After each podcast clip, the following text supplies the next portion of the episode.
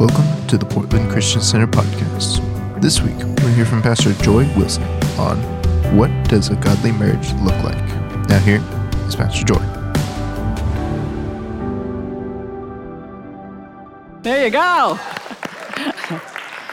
well, surprise, surprise. If it wasn't a surprise to you, it was a surprise to me that I'm up here today. And um, this morning, Bill woke up and he was a little croaky and didn't feel 100%. And about 6:30, he rolled over and he said, "It's you today.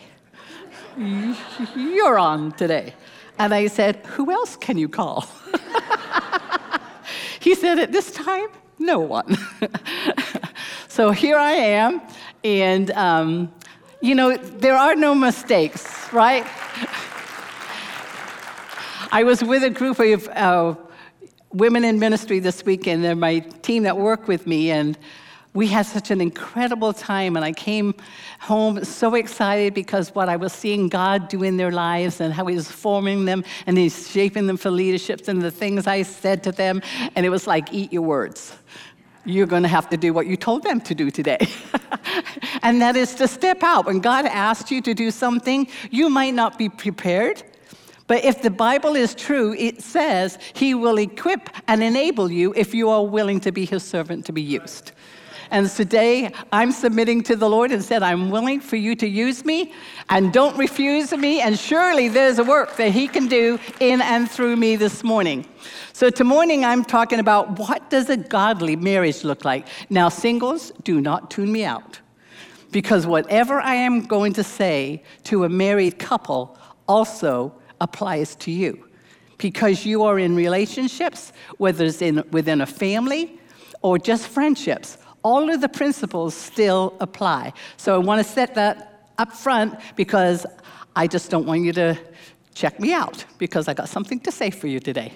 One of the things I want to share is a couple weeks ago, my daughter, who you'll see up here, Christy, got married to Randy, who is an amazing man of God.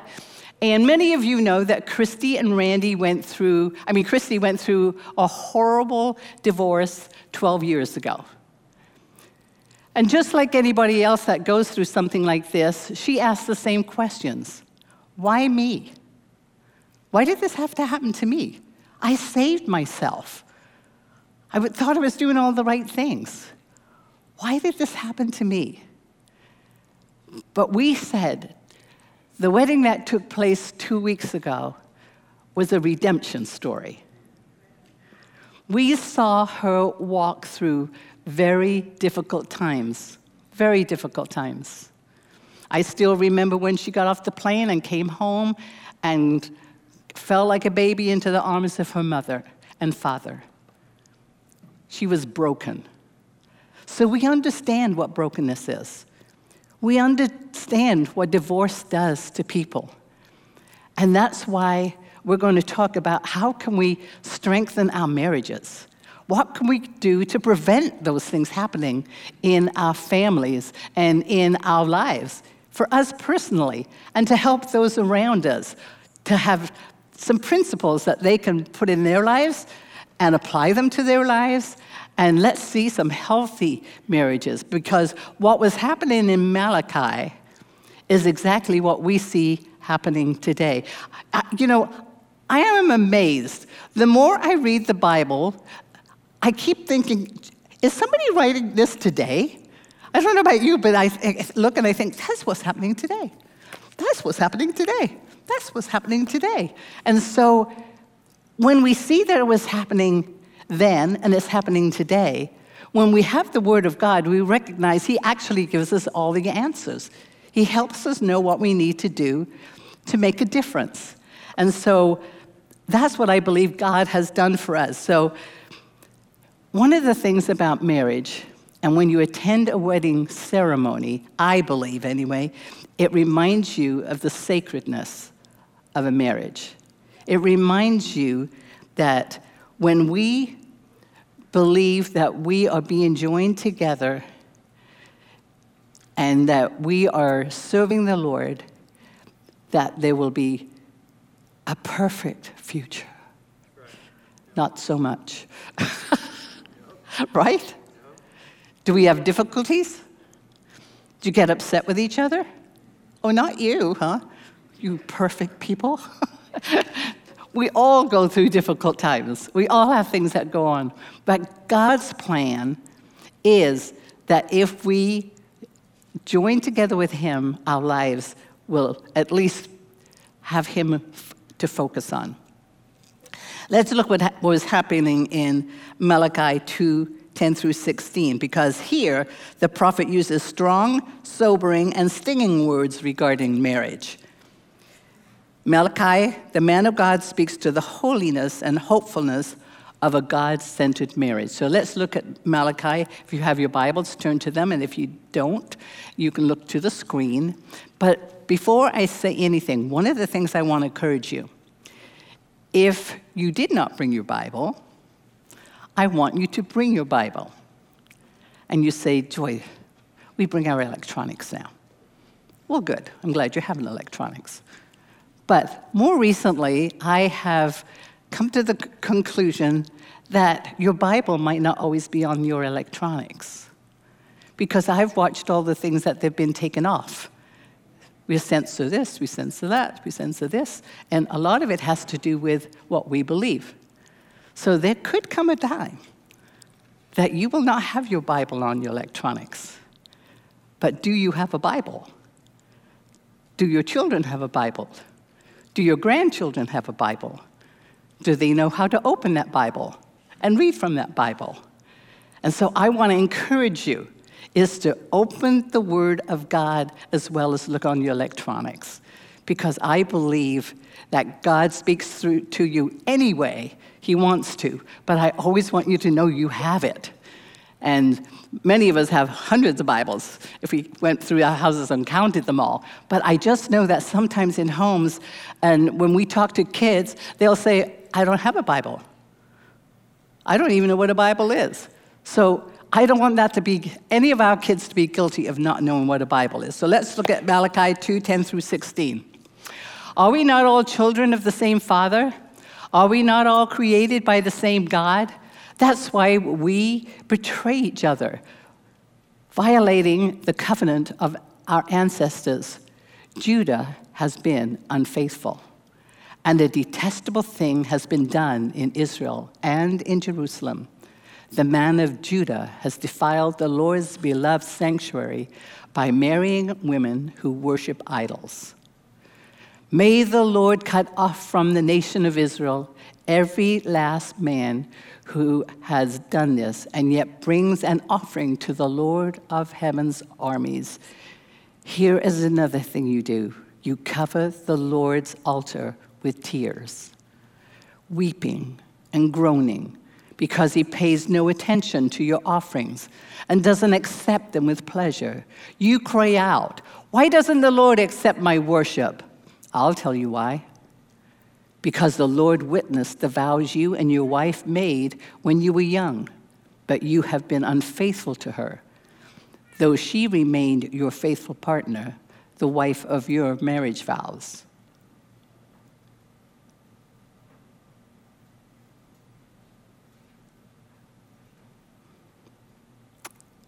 Lord, help us to stay faithful to our vows. And what does He want? Godly children from your union. So guard your heart. Remain loyal to the wife of your youth. For I hate divorce, says the Lord God of Israel. To divorce your wife is to overwhelm her with cruelty, says the Lord of heaven. So guard your heart. Do not be unfaithful to your wife.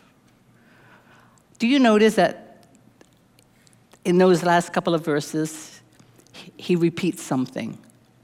What are the two words, three words that he repeats? What is it? Guard your heart. Remain loyal to the wife of youth.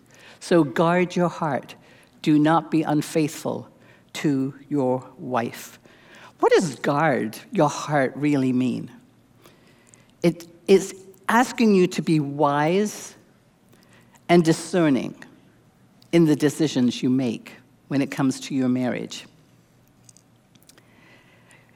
You know, there's amazing rewards when we have a godly marriage. When we put Him first and we really try to walk in really in union with who He is in our lives. But Malachi here is very serious, and he's got serious concerns about their marriages and unfaithfulness. And he's concerned about the moral compass that is taking place in this time. And he's realizing that everything that has been taught is being thrown to the side. And people are doing what they want and not what God's word is saying to them. And we live in a culture like that right now. The culture doesn't see marriage as a holy sacrament, as a, a, a sacrament to, to keep. There's, marriage is not something that everybody looks at and says that's what we should do. But that's not what God's word says. And so there are consequences when people don't follow what God is asking us to do. But what are some of the things that pull marriages apart? Unfaithfulness, unsolved conflict, lack of kindness, respect, lack of respect, financial stress. Who's ever had financial stress? Anybody else? Do you see what it happens in a household when there's financial stress? I remember we'd been in our marriage for five years, and I was doing the books at those times. And I was a stress case. I had to be hard to live with at those days. Because I, I, would always say to Bill, we don't have enough money. We don't have enough money. I don't know how we're going to live. I don't know how we're going to do this. So he said to me, give me the books, I'll take them. And he took the books.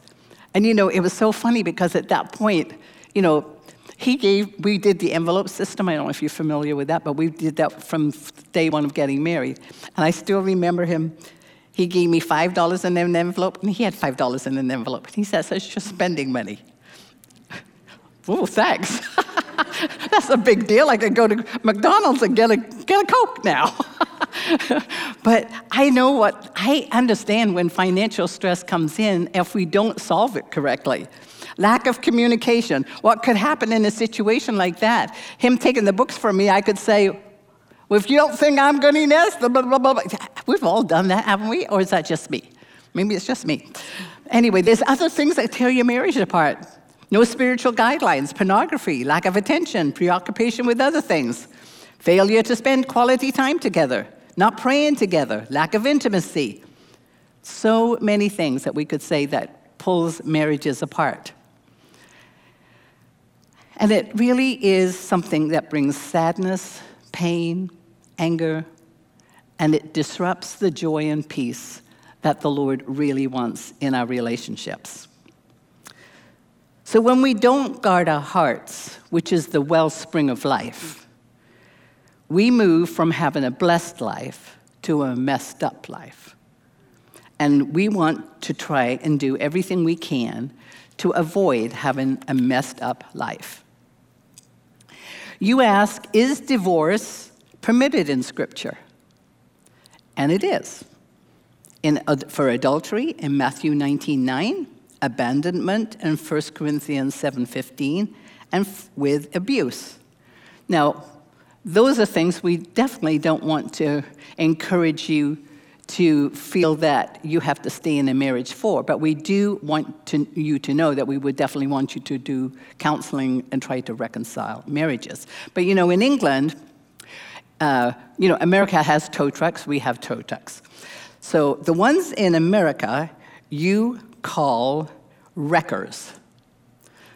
The ones, our tow trucks in England, we called recovery trucks. So it's according to the perspective, isn't it? So we could be wreckers in marriage, or we can use recovery in marriage, because it's still getting rid of garbage one way or the other. But we don't want wrecked marriages, we want marriages that can be brought back together. So, what are the causes of broken relationships? Number one, selfishness. James 4 1 and 2 says, What causes fights and quarrels among you? Don't they come from your desires that battle within you? You want something but don't get it? Everything starts because of self centeredness. Now, it is easy for self, selfishness to creep into your relationship. When we first get married, it's so, oh, here, you go first. But over time, we don't hear that anymore. And we live in a time when it's a lot about I or me. It's all about what do I want? What will make me happy? Instead of what do we want and what will make us happy. And so when we're doing things and we're in our homes and we're um, thinking things through, even for the week or the month or stuff, and you're trying to plan, instead of saying, I want to do this, this, and this, and this, what do you think? Instead of the I, I, I want this, I want that, I want this, what about if we turn that into a question? What do you think we could do together? How would you see this month going? So that you're given an opportunity for input on both parts so you don't become selfish and it's not all about what you want. And sometimes in marriage, it's not, a th- it's not selfishness, and it, but it's a thing where some, one of the, I'll take me for example. Bill loves cars. He loves to go to car shows. Joy does not love cars. Joy does not love to go to car shows. But once in a while, he'll say, Would you go with me tomorrow to the car show? And honestly, everything within me wants to say no. No, I do not want to go and see the stupid car show. it has four wheels. You open the front, you open the back, you get in and you drive it. That's all I care about. but I know that's an important thing for him.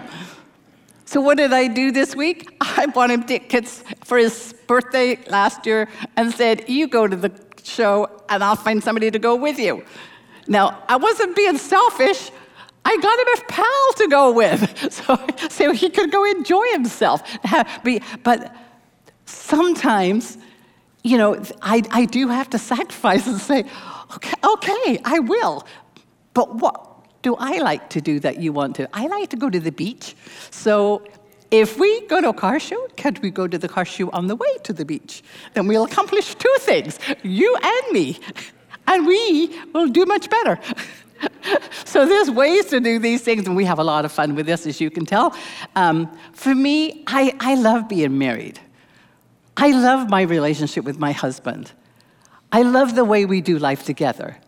And because I love my relationship with my husband, and when I see broken marriages, it breaks my heart.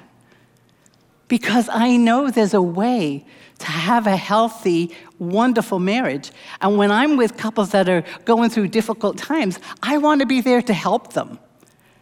I want to make sure that I'm given the input that needs to go into the marriages that are going through difficult times, that I can say, you can do this. You can change the I to we.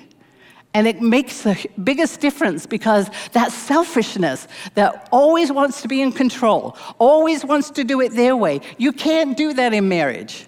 It's we. You gave up the I when you walked down the aisle. The I left, and it became we.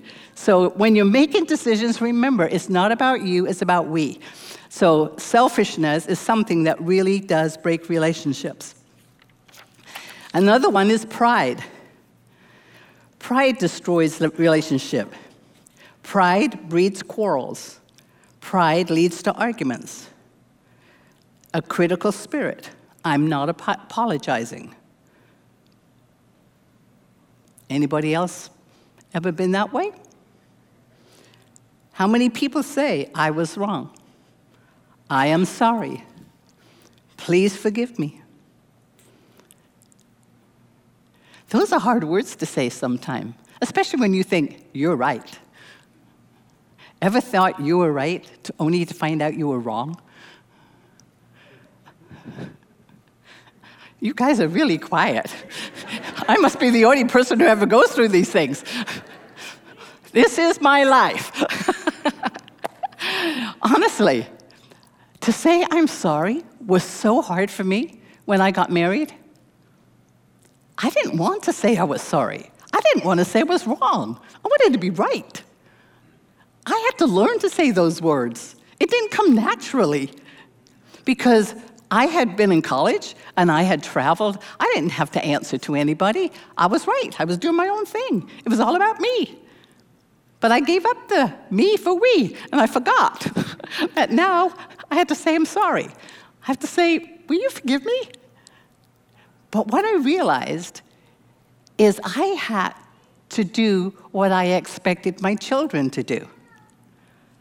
I expected my children to say, I am sorry. I expected my children to say, I am wrong. I expected my children to say, please forgive me. If they don't see it modeled, they will not do it. So we have to model for our children what needs to go in a relationship. And I think that's one of the greatest things that we can give our children is to model in our marriages that we're not perfect. And we can say, I'm sorry, and I was wrong, and please forgive me. See, 1 Peter 3 8 says, Live in harmony with one another. Be sympathetic, love as brothers, be compassionate and humble. Humble yourself and say the things that you need to say to have a good relationship. I don't have a book on how to become humble on an easy way.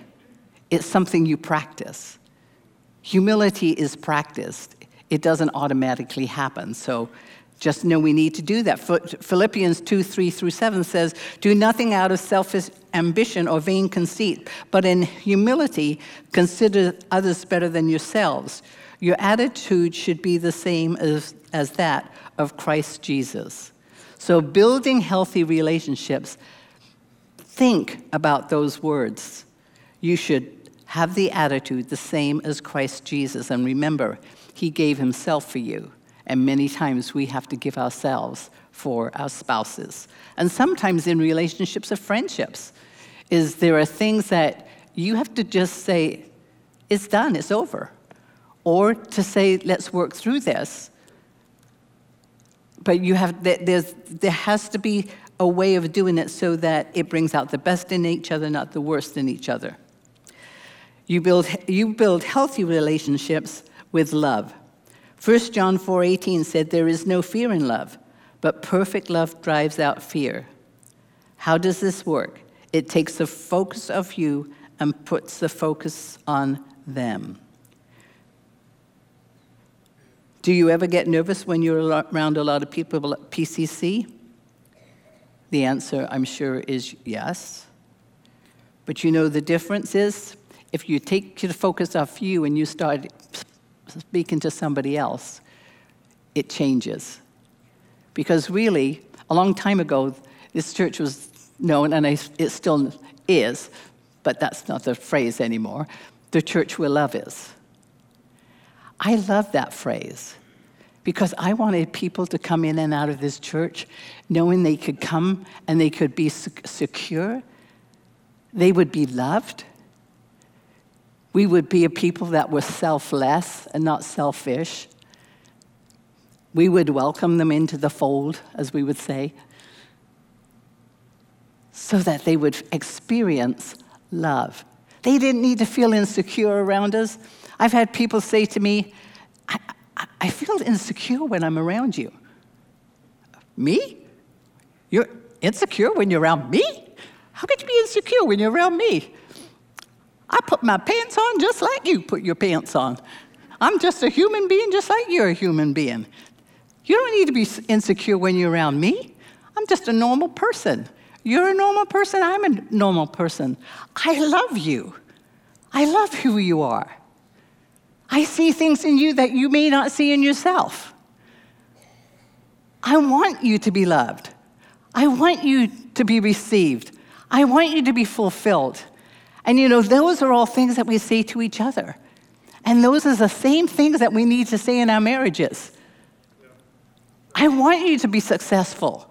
I want to support you. I want to love you. I want to be where you want to be. I want to take care of you. I want to supply your needs. I want you to succeed. I want to help you get there. And Bill and I have been each other's cheerleaders all our marriage. Now, I know it's hard for some of you to know, know, think this, but when I met Bill, he was not a conversationalist. And on one of our dates, I said to him, Do you not know how to have conversations? and he said, What do you mean I don't know how to have a conversation? I said, Well, you don't talk about very much. So I got the newspaper, that's what we did in those days, and I learned all about basketball. I read the basketball page every day, and every time I would be with him, I was knowledgeable about basketball. He loved basketball, I could talk about basketball. And that's how we began to converse. Now, see, you don't know that side of Bill Wilson, but I do. but what happened from those things? I encouraged him. But he's encouraged me. Because I would not be doing what I'm doing standing here if it had not been for Bill Wilson. I love to worship. I love to lead worship. I loved all those things. I loved doing things with women. But he would say, But Joy, I want you to preach. And I would say, No, I'm not going to preach. And he'd say, But sometimes I need you to. No, I'm not going to do that. That's your job. That's not my job. He said, But you have something to give. No, I don't. You do. You know, we go back and forth in that. But what he was trying to say to me, I see something in you that you don't see in yourself. And I have done that with him. Seeing, I've seen things in him that he didn't see in himself. And I say, You can do this, Bill. You can do this. And we're each other's cheerleaders. And I would say to you, be each other's cheerleaders. I don't care how long you've been married. We've been married almost 50 years and we're still cheering each other on. He, when I got through with this first service, I see another thing from him and it said, You did a great job, go for it for the second service. You know, so he's cheering me on. He's still cheering me on. And I still cheer him on. And in marriage, don't let that go from your, your lives together. Always be each other's cheerleaders. Always seek the good of one another.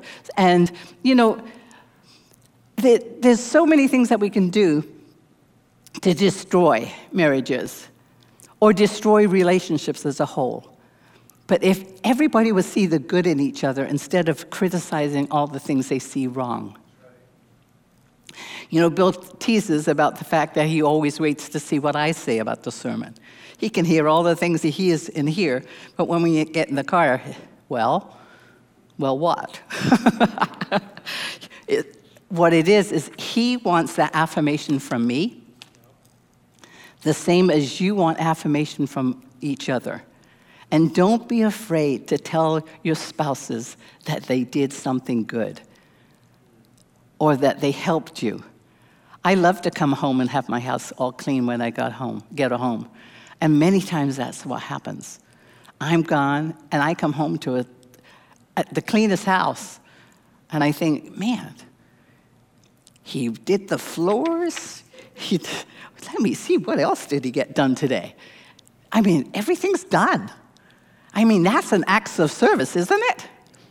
And sometimes wives need acts of service and sometimes husbands say, I don't do that. That's the wife's thing to do. I don't see that in the Bible where that's biblical, that only the women can clean. I think men and women should clean. All the women said. There you go. I say, I knew you had a voice. so, what are four things to have a good marriage? And I'm going to be th- done. Strong commitment. Have a strong commitment. You say, Has Joy and Bill ever talked about divorce? Never. Murder, yes. No. we determined that when we got married, we would never use, we called it the D word. and that has never been a word that we have used. Because what we decided that when we got married, it was Bill, Joy, and the Lord. And it was the quarter three that are tightly woven together. Now, one can pull this way and one can pull this way, but really, we're going to come together and have the Lord in the middle of our marriage. And we've done that because we have committed to praying together. We are, we are committed to reading the Word of God together. Now, do I have my own devotional time? Yes. I don't like having devotions with Bill. I'll read the Bible with him and I'll pray with him, but I like my own devotional time. I want to be able to journal what God's saying to me, and I, I don't necessarily need to know what God's saying to, to Bill. He can do his, I'll do mine. That doesn't happen in every family, but I'm just telling you that's what goes on in our family. But we'll talk about what's God saying to you, what's God saying to you. But strong, a strong commitment to keep Christ the center of your relationship is so important. Then a spiritual cleansing, you see, what do you mean by that? Well, what, it, what I mean by that is sometimes there are things that go on in our relationship where we have hurt each other where we have said words that we wish we hadn't said. And even though we say we're sorry, I think we need to repent of those things too, and also say we're sorry to the Lord. Lord, help me in my marriage. Help me not to be this way. Help me not to be a reactionary. Let me be responsive, but not reactionary. Help me to form words that are kind, that bring peace, that bring love, that bring kindness, rather than anger and destruction and tearing down and those things. So let that be something that you do, is to come. Um, Psalms 32 5 says that I acknowledged my sin to you and did not cover up my iniquity. I said, I will confess my transgression to the Lord, and you forgave the guilt of my sin. Because sometimes when we do things that are uncomfortable or wrong, we do feel guilty. And that's where we bring that to the Lord. Number three, have supportive communication. We've talked a little bit about that, is to make sure that we are supportive one, and, one with another. And number four, show consideration. Billy, Gra- Billy Graham's wife once said, It's a wife's job to love a husband, it is God's job to make him good. Let me say that again It's a wife's job to love a husband, it is God's job to make him good. I love that saying, as for me and my house, we will serve the Lord. Let's say that together. As for me and my house, we will serve the Lord. Again.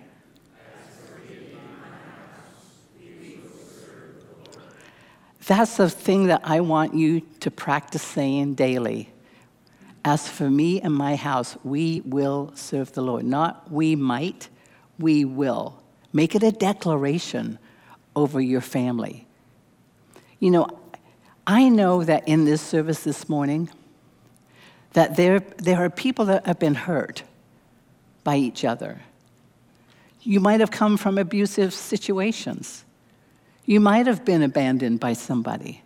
You might have had to have gone through a horrible divorce like my daughter did. And you're, you are hurting. And you say, Joy, these words came a little too late. And I'm saying, no, they didn't. There was a redemption story up there earlier. God might have a redemption story for you. There are people in here that has redemption stories where God has taken something that was so horrible, brought somebody different into their lives, and now they have this beautiful life together serving Jesus. But I am aware that this loneliness sets in to those who had spouses and now they don't have spouses. But God still cares. God still loves you. So even though some of these things have been about marriage this morning. I want you to know that God loves you. He cares about you. He wants what's best for you. And when He wants God's best for you, don't be in a hurry. Wait on God. Christy waited 12 years. It doesn't always happen a year later or two years later. Be patient. Allow God to bring the right people into your lives. Some of you have family members that are, their marriages are not good, and you're praying for their marriages. But whatever the need is this morning, whether you're dating, you're single, but you really know that you need a touch from the Lord, and you just say, Lord, I want what you want for my life. I want to walk the pathway that you've got for me, whether it's single, married, whatever it is. But I'm struggling. I'm struggling, Lord. I want something more, and I don't feel like you're listening to me. I don't. What in the things of Malachi do you need to ask for forgiveness from if you read that entire thing? Don't cover up things to the Lord, He already knows them. But what I'm going to ask you to do is to stand this at the end. Go ahead and stand. And if there's things that you need to surrender to the Lord this morning, if, if you need somebody to pray with you this morning because you have family members going through a difficult time and you want prayer for marriages, whatever the situation is, and you want somebody to pray with you this morning, I believe that I want to open these altars this morning because I believe God wants to do things in our lives today. I believe God wants to overwhelm you with His love. We, we sang earlier, I need you. Oh, I need you. We all need Jesus. We all need more of Jesus. We all need more of His love in our lives. We all need to ask for forgiveness for being unkind when we should have been kind. But if there's something that you need to surrender to the Lord this morning, as the, key, the pianist is playing this morning, I want you to come forward. And I, it's not a, a show. This is a surrender to the Lord. You don't need to be insecure. You have, don't have to be scared to come and meet Jesus at the altar. We used to do it every Sunday night. I think I got saved every Sunday night for a long time. but I came because did I need to be saved? No, but I needed to surrender to the Lord and say, Lord, I need more of you. I need more of you to live the life I need to live. I need to be a more godly, I need to be a more godly wife. I need to be a more godly mother. Help me, Lord. I'm not perfect. I need your help. I can't do this without your help. I'm single. I'm tempted. Lord, I can't do this without your help. I need you to guide me. I need you to direct me. Lord, I'm lonely. I want you to bring someone into my life. Lord, I give you myself. You know where that person is. Help me know how to meet them. Whatever it is that you need from the Lord today, we're going to have the piano play, and I'm just going to wait for a few seconds. And um, Sherry and Rick, if you'll come up, I'm not sure who else is, any of our um, board members that would love to pray with people, come on down. And we're going to just pray for anybody who needs assistance or help from the Lord today. Okay? Go ahead. I need you. Oh, I need you. every hour I need you, my one defense, my righteousness. Oh God, how I need you. Oh, I need you, I need you. Oh, I need you every hour I need you, my one defense, my righteousness. oh God, how I need.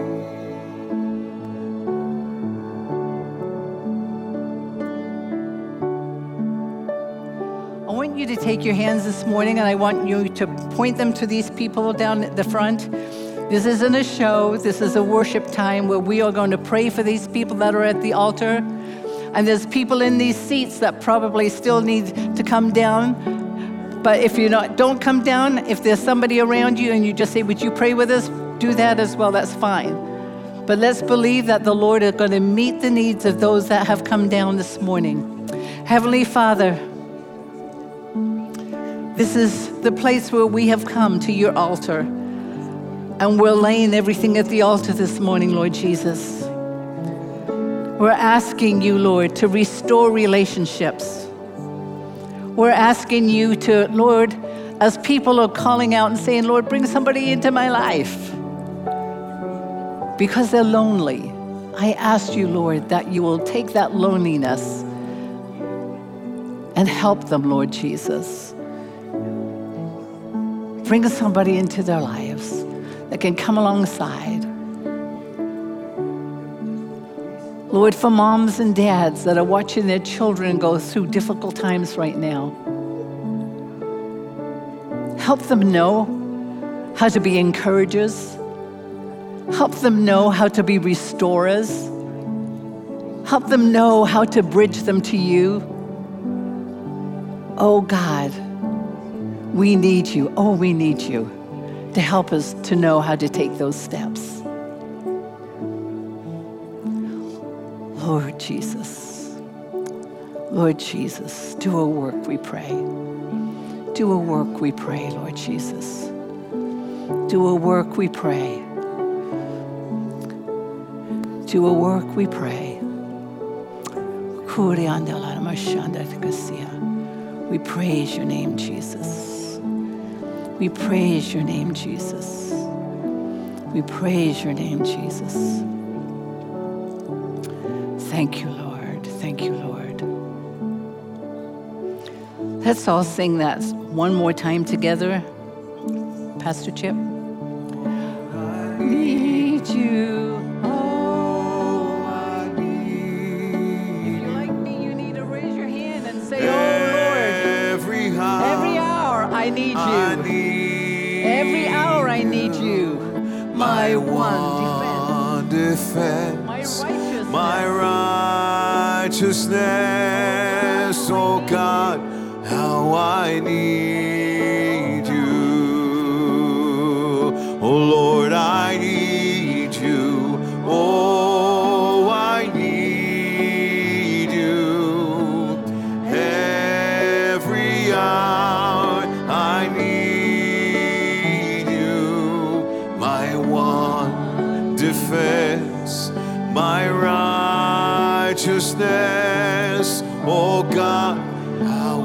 need you. Oh Lord, we need you. Every hour we need you. As we leave the sanctuary this morning, God, go with us. Help us. Guide us. Direct us. Help us in our commitment to each other. And let our marriages flourish more than we ever could dream or imagine. And let us be a light in a darkened world throughout this week. In thy name we pray. Amen. You are dismissed. Thank you for listening to the Portland Christian Center podcast. If you'd like to hear more or learn more about us, visit our website at pcctoday.com or join us for our live streams at the 9 or 11 a.m. at live.pcctoday.com.